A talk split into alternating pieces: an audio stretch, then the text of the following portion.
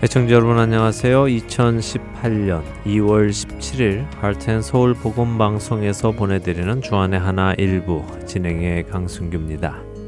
지난 한 주도 세상의 것을 바라보지 않고 하늘의 것을 바라보시며 믿음의 선한 경주를 하신 여러분들 되셨으리라 믿습니다.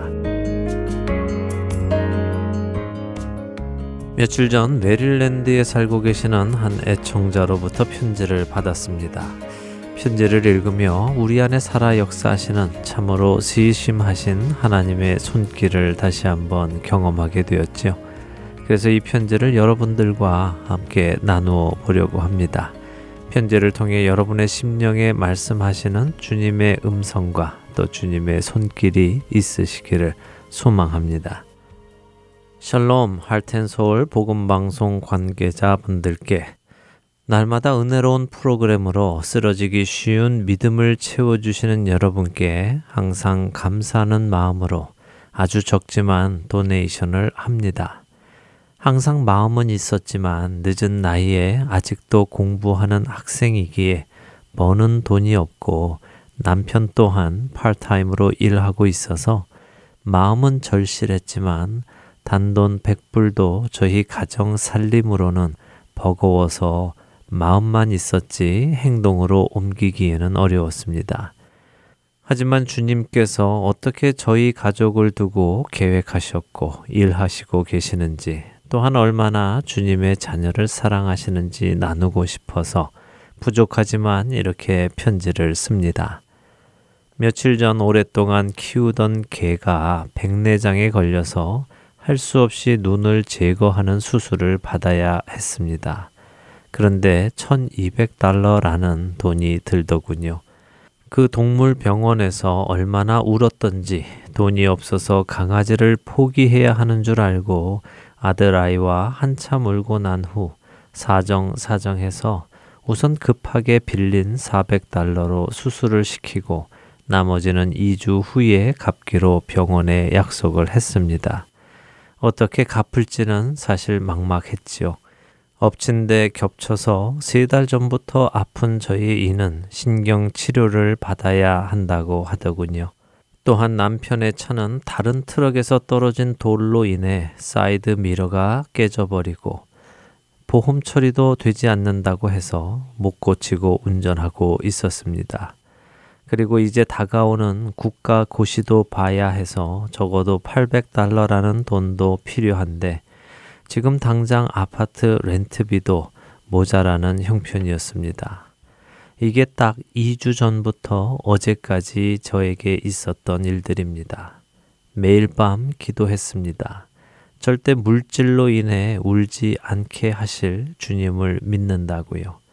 넘치지는 않았지만 굶었던 적도 옷이 없어서 걱정했던 적도 없이 이때까지 지켜주셔서 감사하다고요. 그렇게 기도하자 어쩐지 걱정은 되지 않고 감사함 뿐이었습니다. 그리고 걱정하는 남편에게도 우리 지금까지 함께 하신 그리고 항상 함께 하실 주님을 믿자고 조금만 더 생활비를 아껴 보자고 이야기했습니다. 그런데 몇 달 전부터 계속 10년 전에 다녔던 회사에서 이메일이 오고 있었습니다.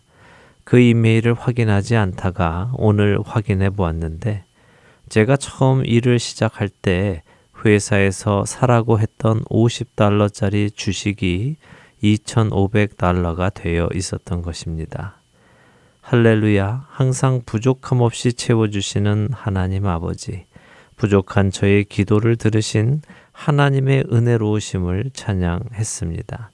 어떤 분에게는 아주 큰 돈은 아니겠지만, 딱 지금 저희에게 너무나 절실한 만큼을 채워주시는 나의 아버지.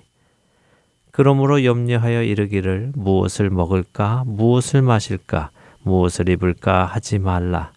이는 다 이방인들이 구하는 것이라. 너희 하늘 아버지께서 이 모든 것이 너희에게 있어야 할 줄을 아시느니라. 그런즉 너희는 먼저 그의 나라와 그의 의를 구하라. 그리하면 이 모든 것을 너희에게 더하시리라. 그러므로 내일 일을 위하여 염려하지 말라. 내일 일은 내일이 염려할 것이요. 한날의 괴로움은 그날로 족하니라. 기도하면서 마태복음 6장 31절에서 34절의 이 구절이 계속 생각나게 하시고 어떠한 상황에서도 감사할 수 있게 도와주신 주님, 그리고 이 필요함을 아시고 채워주시는 하나님이 너무 감사했습니다. 100달러가 큰 돈이 아닐 수 있지만 너무 나누고 싶었습니다. 항상 마음으로만 생각하던 일을 이제야 하려 합니다. 항상 은혜로운 방송 되기를 힘쓰시는 모든 주님의 지체분들, 오늘도 주님 안에서 승리하시는 하루 되시기를 기도하며 우리 모두가 주님의 이름을 높이는 이름 없는 종이 되기를 기도합니다.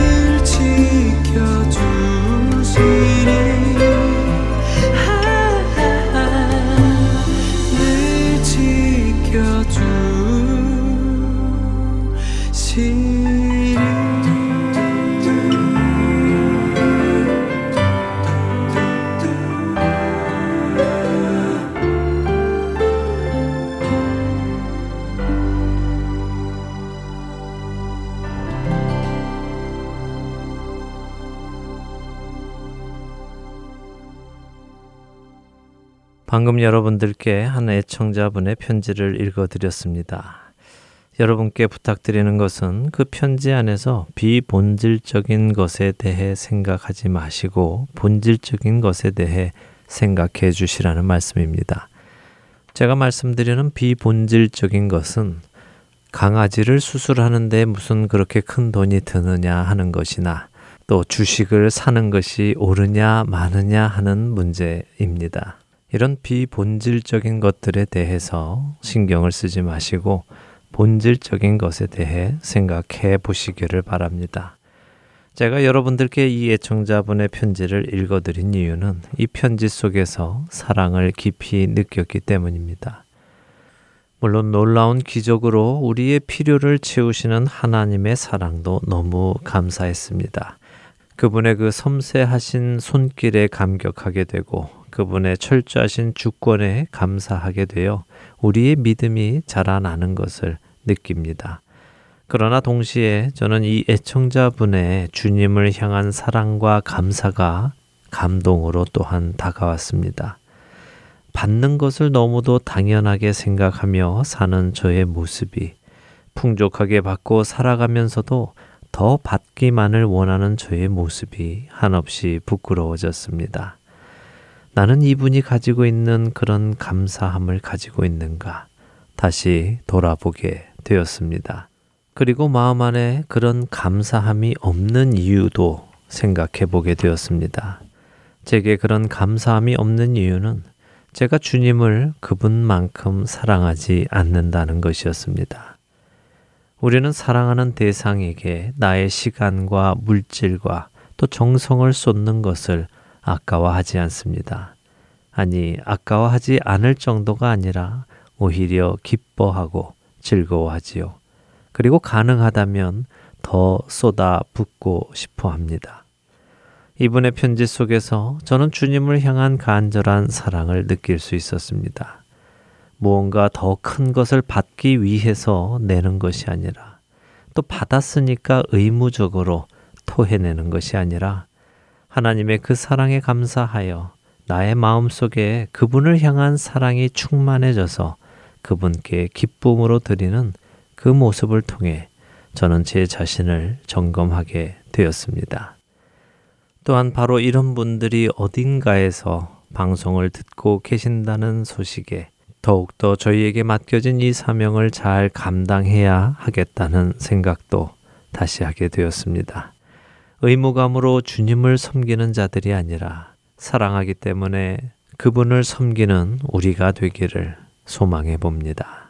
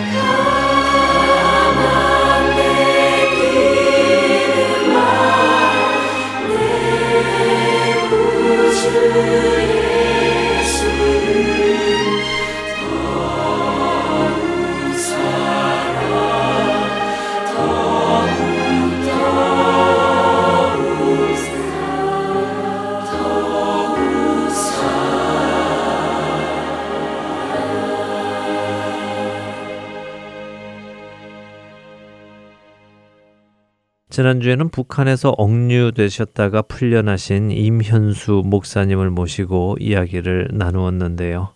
억류되셨던 목사님도 고생하셨지만요. 사랑하는 남편이 억류되어 있는 동안 기도로 남편과 동역하셨던 사모님도 계셨죠. 오늘 그래서 임현수 목사님의 사모님이신 임금영 사모님을 잠시 모시고 이야기를 나누도록 하겠습니다. 안녕하세요. 안녕하세요. 예, 반갑습니다. 먼길 와주셨습니다. 갑작스럽게 이렇게 인터뷰를 어, 초대해서 놀라셨죠? 저 이런 거는 정말 처음이에요. 처음 해보세요. 네. 예, 예.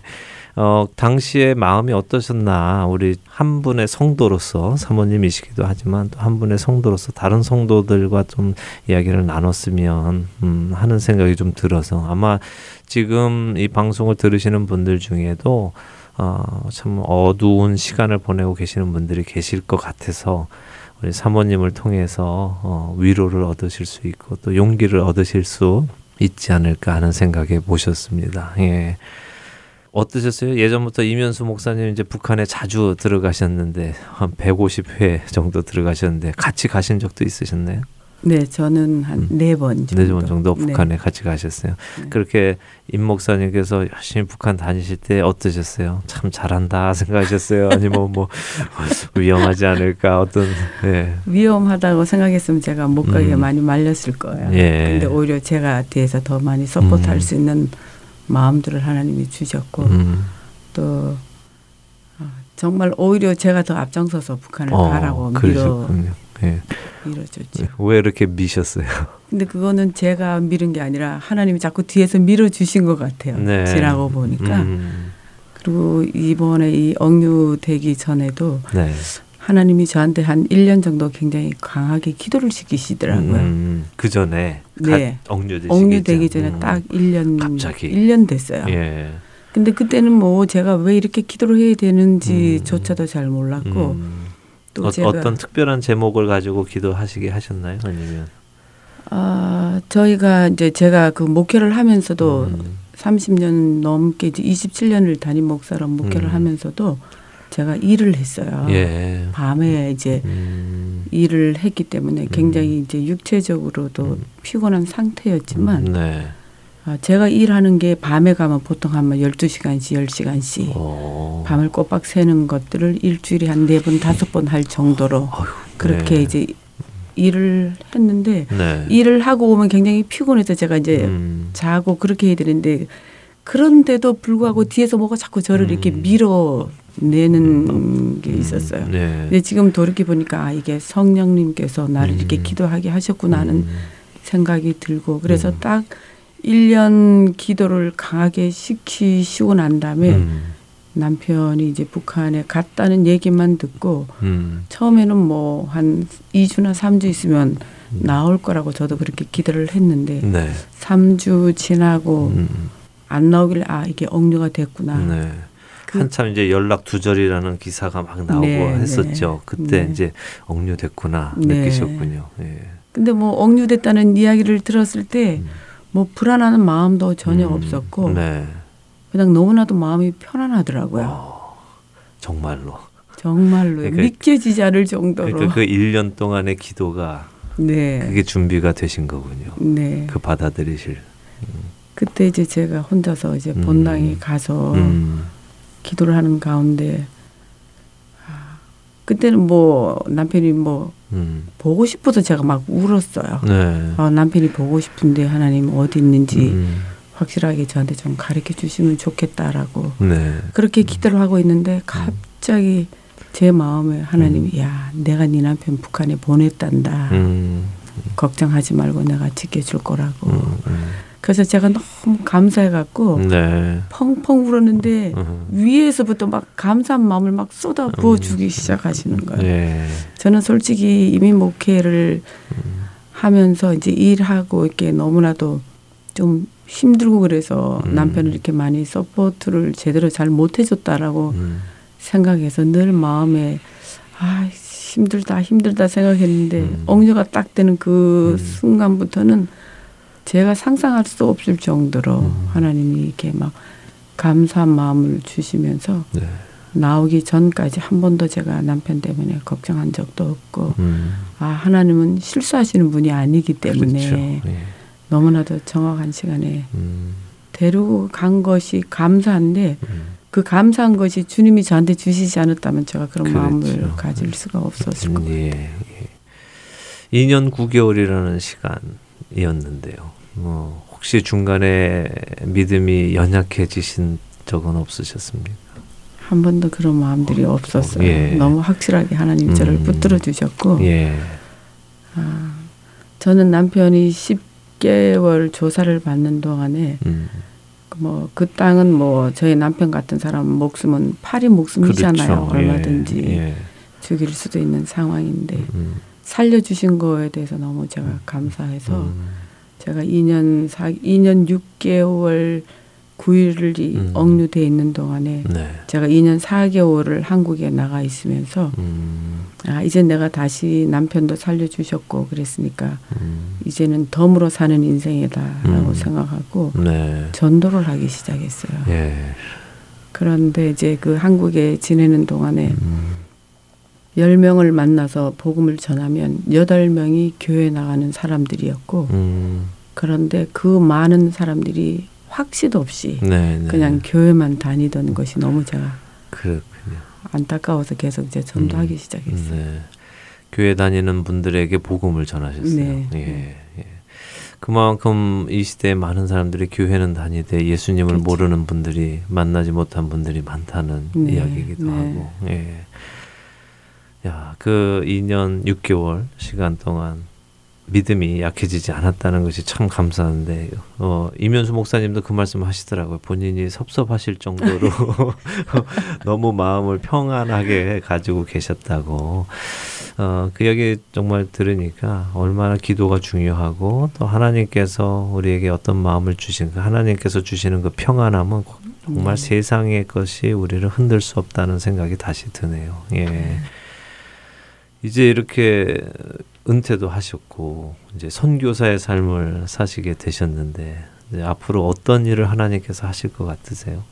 저희는 뭐 음. 아, 우리가 뭐 하나님을 일을 해도 뭐 얼마를 하겠어요. 그럼요. 그렇지만 네. 남은 생에는 정말 하나님이 좋아하시는 일들, 음, 네. 영혼 살리는 일들을 좀 음. 많이 하고 싶은 제 음. 개인적인 욕심도 있고요. 네. 뭐 하나님이 좋아하시는 건 일단은 음. 많이 해야 되겠다는 제 마음의 욕심이 계속 생기는 결국 거예요. 가장 중요한 것은 네. 하나님께서 기뻐하시는 그 네. 일이었다는 거. 네. 예. 목사님께서 가시기 전과 나오신 후에 변화가 있으시면 옆에서 가장 보시기에 가장 많이 느끼실 텐데 어떤 거라고 생각하세요? 하나님을 더 많이 의식하는 것 같고 음, 음. 또 하나님을 더 많이 의지하는 것 같고 네. 기도도 더 많이 하는 것 같고 음. 제가 그 전에는 제가 이제 목회를 뭐 하다 음. 보면 목사들은 다 그렇잖아요. 음. 바쁘고 뭐 이런 것 음. 때문에 같이 부부도 같이 이제 예배 드리는 거나 같이 기도하는 이런 부분들이 좀 짧아서 늘 제가 이제 그런 부분들이 조금 불만이었는데 제가 네. 이제 같이 나와서 교회들을 다니고 집회를 다니면서 같이 이렇게 중보기도 할 수 있다는 게 네. 네. 그리고 그런 마음들을 남편이 가지고 있다는 게 너무 제가 감사하고 오히려 감사한 시간이셨네요. 네. 네. 예. 비록 목사님은 고생을 하셨지만. 근데 목사님도 어, 굉장히 감사했던 시간이기에 또 허락하신다면 또 가신 했다고 어, 그런 말씀하셨습니다. 그래서 결국 어, 우리들의 가장 집중해야 할 부분은 나와 하나님과의 관계가 음. 얼마나 친밀한가, 음. 내가 그분을 얼마나 더 사랑할 수 있는가 하는 것 같은데 그 시간 동안 그 두 분에게는 그 일들이 네. 많이 일어난 것 같습니다. 그걸 통해서도 교회에도 많은 변화가 있지 않았을까요? 아유, 그럼요. 저는 솔직히 남편이 음. 이제 2015년 12월 달까지 목회를 하고 네. 은퇴를 하자고 말했을 때 저희가 음. 30년을 카나다에 있었지만 음. 정말 이 교회에다 무엇을 남기고 가고 싶은가 이런 마음에 제 마음에 소원이 있었는데 네. 결국은 하나님이 음. 이 중보 기도를 음. 저희가 어, 한 6년 정도 네. 북한 부부를 같이 데리고 살았어요. 네. 근데 그분들이 저희 교회에서 이제 청소를 하시는 분들이세요. 음. 교회에서 음. 사례비를 받고. 네. 예. 근데 그분들이 교회에서 성경 공부를 하고 이제 구원의 학신도 있고 뭐 성경 공부도 여러 번 참석을 했지만 음. 제가 이분들하고 같이 살면서 어떻게 이 사람들이 영적으로 바로 설 수 있는 거를 좀 도와줄까 하다가 제가 이제 남편이 억류되기 전에 음. 하루 세 번씩 네. 저희들이 이제 교회에서 먹고 자고 음. 생활을 했어요. 네. 빌딩을 지을 때 음. 사무실 뒤에다 방을 하나를 만들어 주어가지고 음. 그래서 이제 제가 시도 때도 없이 이제 본당에서 기도하는 모습들을 이 사람들이 보고 음. 나와서 저한테 하는 얘기가 어, 내년에 은퇴를 하고 아이도 결혼을 했는데 뭐가 그렇게 필요해서 음, 그렇게 울면서 하는, 기도를 하느냐고 음. 그두 부부가 저한테 얘기를 음, 하길래 제가 음.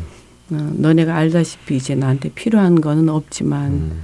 정말 목숨을 바쳐서 하나님한테 이제는 기도를 해도 음. 목숨을 바쳐서 하고 싶고 네. 어, 뭘 하든지 내가 예수 믿을 바에 잘 믿고 싶다고 이런 얘기를 했더니 이 부부가 어, 그럼 자기네 둘도 같이 중복이다는데 끼워달라 그러는 거예요. 네. 그래서 그 두 부부를 데리고 음. 월요일 날 저녁 여덟 시부터 열시까지 네. 토요일 날 저녁 여덟 시부터 열시까지 음. 그리고 저희 남편이 북한을 이제 주중에 가게 되면 이제 같은 집에 사니까 음. 리빙룸에서 같이 한 시간 예배 드리고 네. 한 시간 중보기도 하는 것들을 이분을 데리고 한 7개월, 8개월 음. 아마 음. 한것 같아요. 네. 그래서 제가 참 이 두 부부를 같이 이렇게 데리고 있으면서 너무나도 많은 부분들이 이, 이 사람들이 하나님과 가까워진 게 너무나도 감사하고 음. 어, 남편이 억류가 됐을 때는 제가 한국에 있었기 때문에 못했지만 음. 제가 이제 다시 카나다 오면서 이 부부가 다시 중부기도를 하자고 그래서 네. 다시 이제 좀 예. 하게 되셨고 그것이 이제 교회의 유산으로 네. 남게 되었고 다른 어떤 네. 것보다는 정말 교회가 음. 중보기도 하는데 목숨을 바치면 좋겠다는 네. 생각입니다. 예. 아, 말씀 듣는 중에 아, 그, 그 생각이 번뜩 드네요. 그분들이 어, 사모님은 이룰 거 다 이루고 필요한 거 다 채워졌는데 왜 또 여전히 그렇게 기도를 하시느냐. 그 말 속에 결국 우리의 기도는 결국 우리의 필요를 채워달라는 그런 어린아이 같은 기도 수준에 머무르고 있는데 어, 이 말씀을 들으면서 우리 청취자 여러분들도 어, 본인들의 기도를 한번 돌아보시면 좋겠습니다. 어, 채워질 게 다 채워져서 필요가 없어서 기도를 멀리 하는가 아니면 나는 그거 이상으로 하나님의 필요하심이 하나님의 계획하심들이 이루어지기를 위해서 기도하는가 우리가 한번 돌아봤으면 좋겠습니다. 예. 어, 앞으로 혹시 이제 뭐 하나님이 기뻐하시는 일을 이제 계속 하시겠다. 어, 그 일을 가장 많이 하시겠다 이제 하시는데 어, 북한에 또 가신다면은 어, 어떻게 말리실 것 같으세요? 어떠세요? 우리 임 목사님이 또 가신다면 실은 요번에 북한에 갔다 오면 음. 저희 둘이 같이 들어가서 살자고 약속을 했거든요. 아, 그랬는데 억류되기 바로 직전에 네. 예. 그랬는데, 어, 북한에 가서 사실 생각까지 네. 하셨어요. 네. 예. 그랬는데 억류가 됐기 때문에 음. 당분간은 카나다 정부로 음. 생각하고 그러면 또 못 들어가지만 네. 통일이 되면 아무래도 제일 먼저 들어가서 하지 음. 않겠나. 예. 그래서 실은 남편이 음. 억류돼 있는 기간 동안에 제가 한국에 있으면서 네. 북한에 가서 음. 도와줄 것들을 하기 위해서 제가 음. 정말 많은 것들을 음. 배우고 있었어요. 예. 한의사 가서 침 놓는 것도 배우고 어. 바리스타도 배우고 준비를 많이 하고 계시군요. 미용도 배우고. 예. 근데 뭐 하나님 네. 자꾸 그런 그 영혼들에 대해서 음. 전 정말 하나님께 감사드리는 게 네. 아, 정말 18년 동안 그렇게 많이 그 사람들을 먹이고 입히고 했지만 네. 본인이 그 땅에 들어가서 그 영혼들을 위해서 기도할 수 있는 시간 주신 것이 저는 음. 너무나도 감사한 거예요. 네. 물론 인간적으로는 제가 아, 너무나도 많은 것들이 불편하고 남편 없이는 아무것도 못하는 그런 성격이었거든요. 음, 음. 근데 혼자 이렇게 떨어져 있으면서 그 땅을 위해서 기도할 수 있는 마음을 남편에게 준 것이 너무나도 감사하고 네. 또 그냥 말로만 가서 이렇게 돕고 이런 것들이 아니라 어쨌든 억류된 것 자체가 저는 많은 사람들이 제가 이런 얘기를 하면 좀 음. 오해를 할지는 몰라도 하나님 입장에서는 저는 너무나 도 감사드리고 음, 네. 또 결국 홀로 선다는 것들을 저한테 또 깨닫게 해주신 음. 게 감사하고. 네. 아멘. 어, 혹시 저희 방송 들으시는 분들 중에도 어, 힘든 시간을 보내고 계시는 분들이 계실 거예요. 어, 모양은 다르지만 어, 그렇지만 또 우리 사모님께서 보내신 그 시간도 굉장히 공고했던 음, 시간이셨을 텐데 어, 그 시간을 보내시고 어, 남편을 다시 만나신 그런 기쁨도 있고 하나님 안에서 더 이제 성장해 가신 귀한 시간이 있으신 선배로서 지금 어려운 일을 겪으시는 분들께 해주시고 싶은 말씀이 있으시다면요. 저는 하나님이 살아 계시니까 네. 우리가 보이지 않는다고 그냥 음. 형식적으로나 관념적으로 하나님을 믿지는 말고 네. 하나님 너무나도 피부적으로 음. 또 제가 아, 가장 힘든 시간에도 하나님은 제 신음소리까지도 다 듣고 계시더라고요. 네. 그러니까 어느 누구나 음. 다 고통과 그 고난은 음. 있지만 하나님이 너무나도 신실하게 들어주신다는 그 믿음만 있으면 어떤 어려움도 다 이겨낼 수 있으리라고 네. 생각이 돼요. 아멘. 예. 하나님이 살아계시고 모든 것을 알고 계시고 네. 철저한 주권을 가지고 행하시니까 그 믿음 안에서 네. 평안함을 가지시기를 네. 바란다고 네. 말씀하십니다. 예. 어, 이렇게 직접 뵐 수 있어서 너무 감사했고요. 아유. 또 귀한 시간 내주셔서 또 간증해 주셔서 감사합니다. 아유, 감사합니다. 네. 앞으로 두 분 사역 위에도 늘 주님의 영광과 이름만이 나타나시기를 소망합니다. 감사합니다. 감사합니다. 안녕히 계십시오. 감사합니다.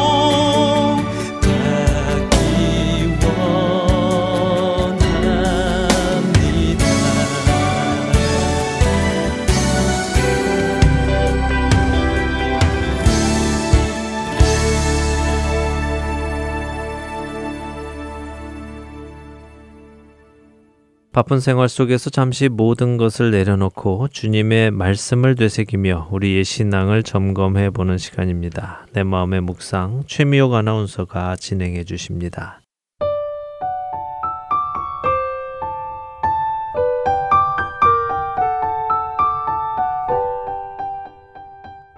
애청자 여러분 안녕하십니까?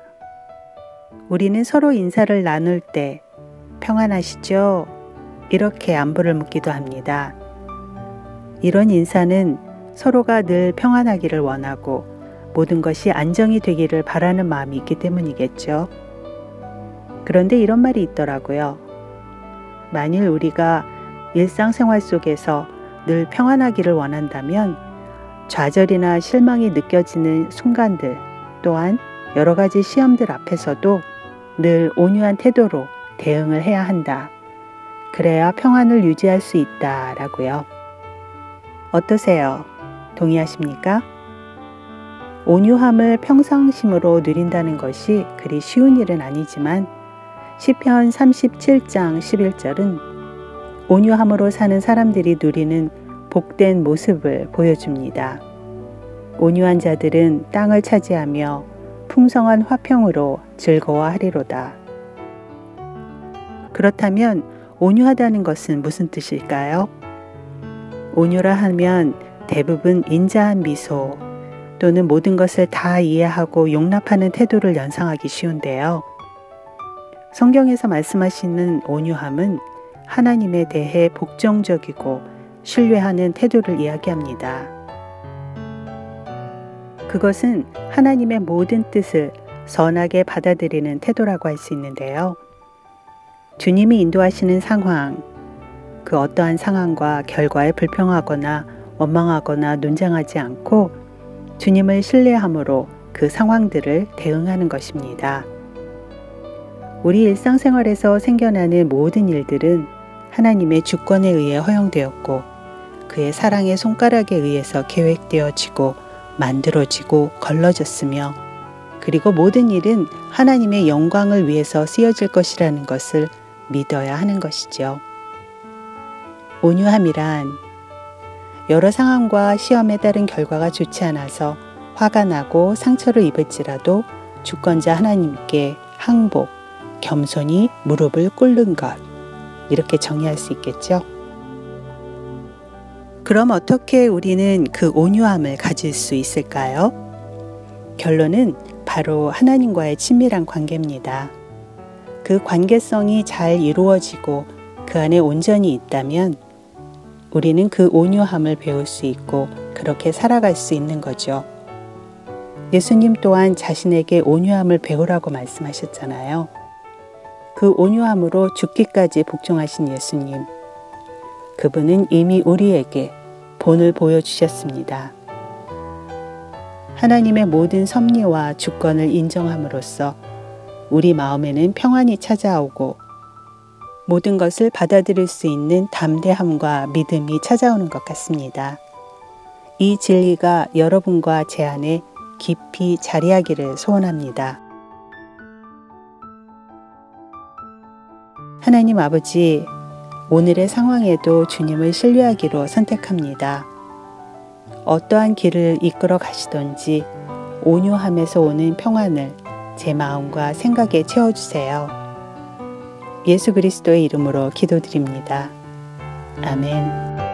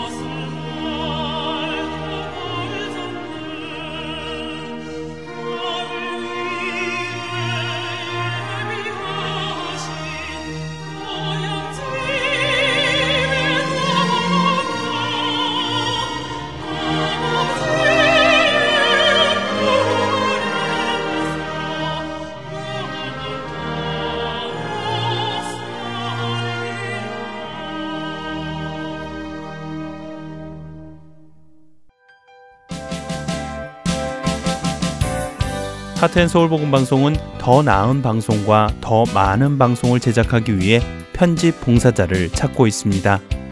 매주 3시간의 시간을 헌신하실 수 있는 분들은 사역에 동참하실 수 있습니다. 컴퓨터가 익숙하지 못한 분들을 위한 기초 편집 교육도 준비되어 있습니다. 사역에 동참하시고 싶은 분들은 전화번호 602-866-8999로 연락 주시기를 부탁드립니다. 하나님의 은혜에 감사하여 나의 시간을 드릴 수 있는 여러분들의 많은 참여를 기다립니다.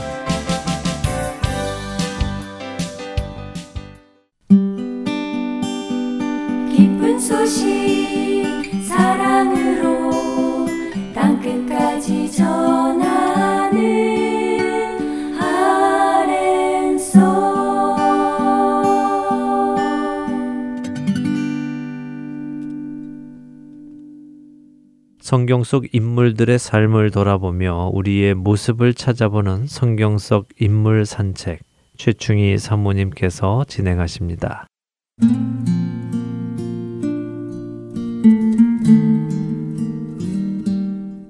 아멘, 아멘, 아멘. 수만 명이 외치는 아멘 소리는 붉게 동이 튼 하늘 위로 승전을 알리는 나팔 소리처럼 장엄하게 울려 퍼집니다. 소박한 나무 단상에 오른 제사장이 말씀을 펴들고 하나님을 송축합니다. 그러자 광장에 모인 백성들은 모두 손을 들고 아멘으로 화답하더니 얼굴을 땅에 대고 엎드렸습니다. 수문 앞 광장에 빽빽이 모여든 수만 명의 사람들, 그들의 얼굴에 떠오른 감격스런 표정. 맑은 아침 햇살에 반사되어 반짝이고 있는 그들의 눈빛이 모두 한 마음임을 증명해 주는 듯 했습니다. 광장에 모인 이스라엘 백성들의 가슴은 은혜의 단비에 젖었습니다. 말씀으로 적셔진 그들의 마음은 한없이 뜨거웠습니다. 그들의 모습은 경건했고 아름다웠습니다. 그날의 그 광경이 그토록 감격스러웠던 것은 오랫동안 기다리고 고대했던 이스라엘의 영적 회복을 알리는 눈부신 여명을 느꼈기 때문인지도 모릅니다. 네, 저는 느헤미야 8장에 기록된 수문 앞 광장에 모여 있는 이스라엘 백성들의 모습을 눈을 감고 상상해 보았습니다. 아, 저도 그 속에 들어가서요. 무리 중에 서 있는 기분이 들었죠. 수많은 난간과 시련을 극복하고 예루살렘의 성벽을 재건한 이스라엘 백성들이 성회로 모인 그날, 그날의 감격과 감동이 어떠했을까? 상상해 보는 것만으로도 전 가슴이 벅차오릅니다. 그 자리에 이르기까지 그들이 겪었던 여정은 험난했습니다.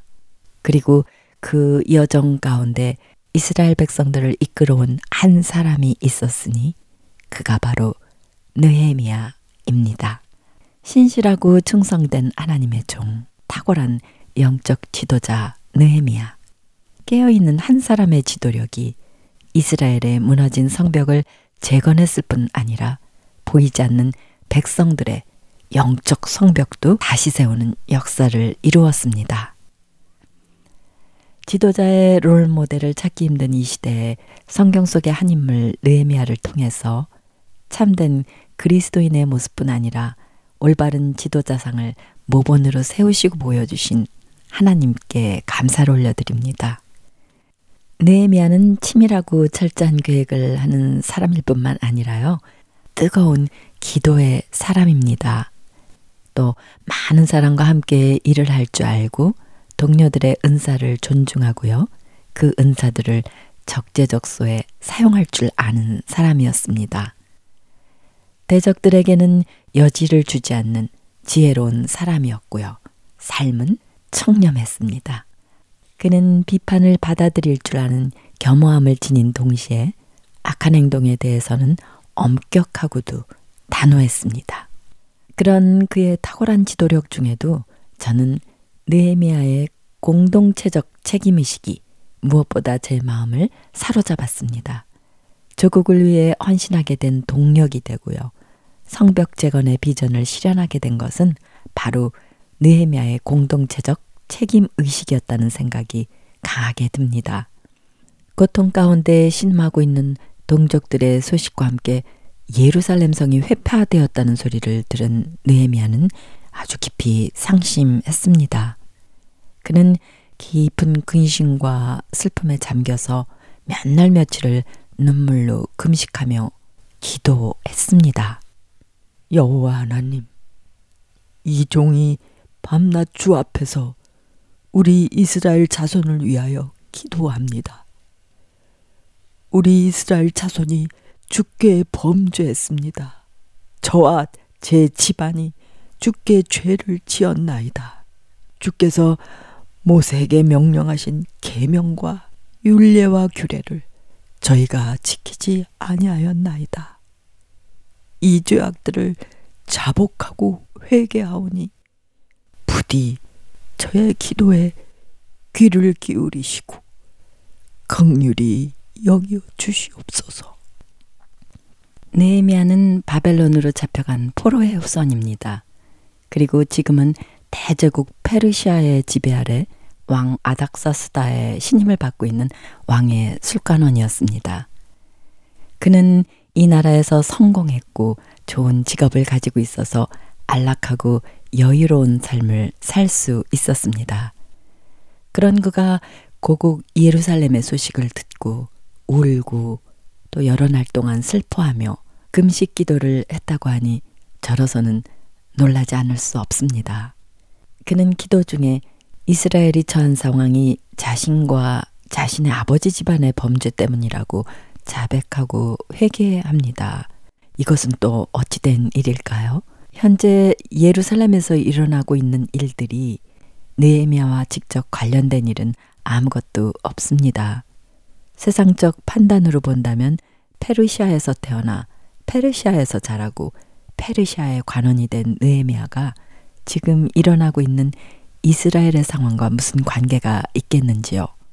어찌 보면 나는 그들의 죄와는 아무 상관이 없는 사람이라고 손이라도 씻어야 하지 않을까요?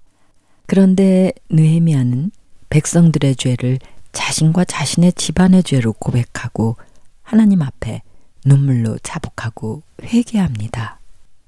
백성들의 죄를 자신의 죄로 동일시한 느헤미야. 크리스천 정신의학자인 존 화이트는 이것을 공동체적 책임 감각이라고 표현을 했더군요. 그렇습니다.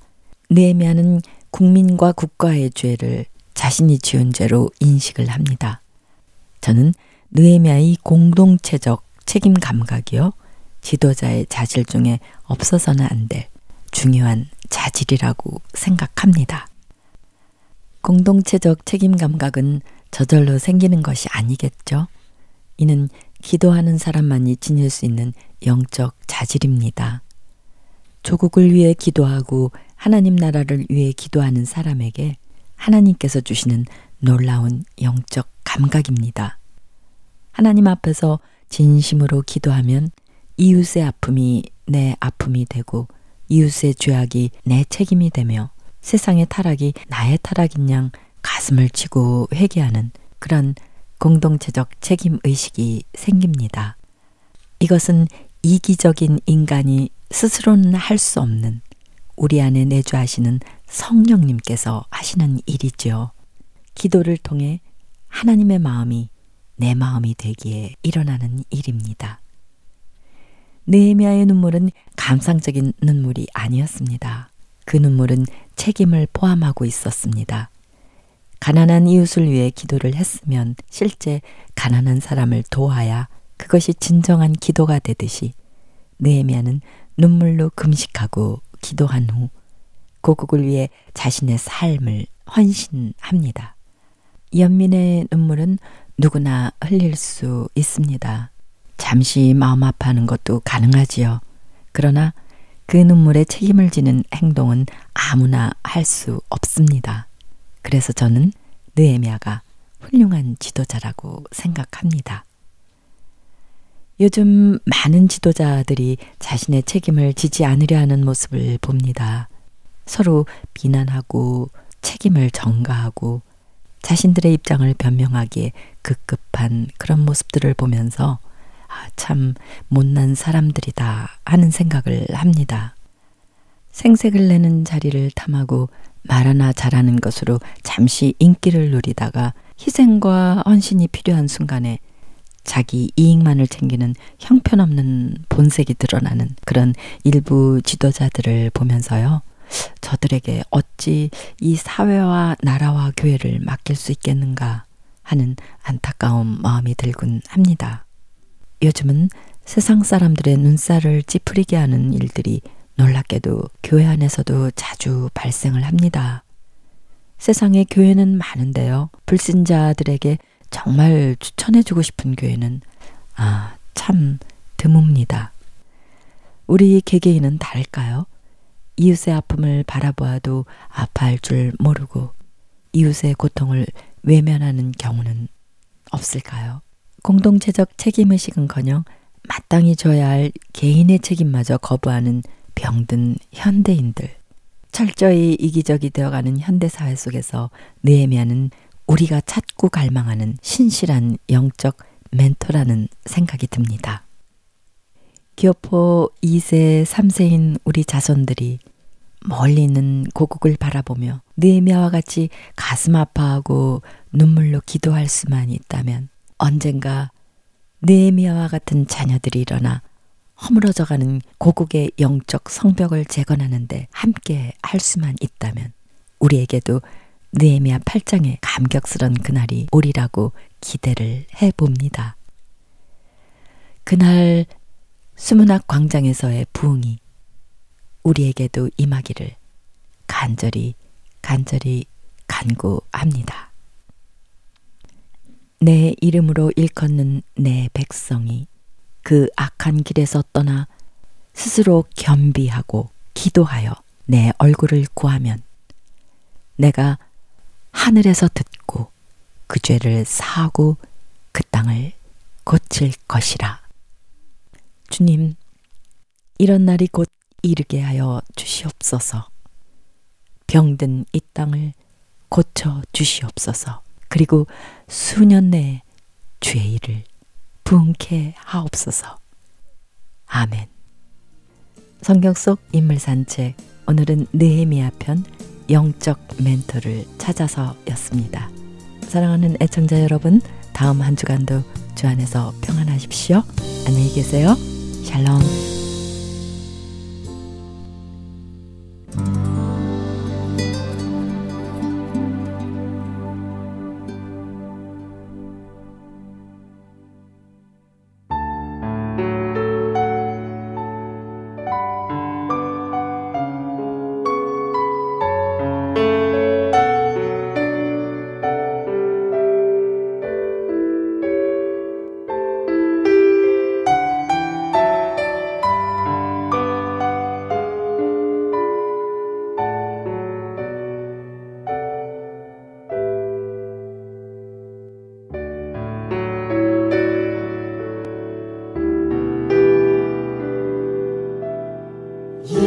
그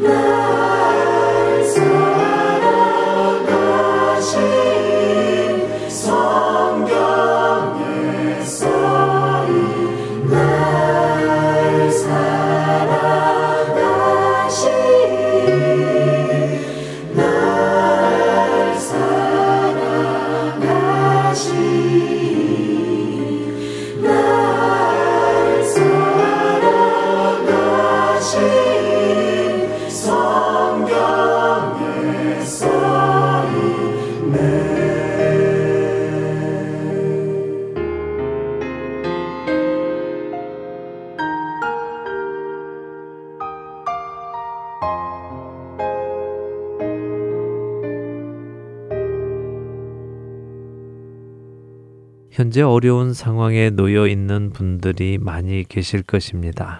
당장 코앞에 닥친 큰 문제로 인해 숨을 쉬기도 어려울 만큼 힘이 드시는 분들도 계실 것이고요. 그러나 이런 모든 상황 속에서도 우리는 모든 것의 주관자 되시는 주님을 바라볼 수 있게 되기를 소망합니다. 우리가 할 일은 먼저 그분의 나라와 그분의 의를 구하는 것입니다. 나의 삶의 계획을 이루려는 것이 아니라 그분의 나라, 그분의 계획이 나를 통해 이루어지시기를 구하는 것입니다. 바로 그럴 때 약속하신 주님의 말씀이 우리 안에 이루어질 것이며 주를 향한 우리의 사랑은 더욱더 깊어져 갈 것입니다. 바로 이렇게 되시는 저와 애청자 여러분이 되시기를 소망하며 오늘 주안의 하나 일부 여기에서 마치도록 하겠습니다. 함께 해주신 여러분들께 감사드리고요. 저는 다음 주 이 시간에 다시 찾아뵙겠습니다. 지금까지 구성과 진행의 강순기였습니다. 애청자 여러분, 안녕히 계십시오. 주님 손에 맡겨드리리 나의 삶 주님께 주님 손이 나의 삶 붙드네 나 주의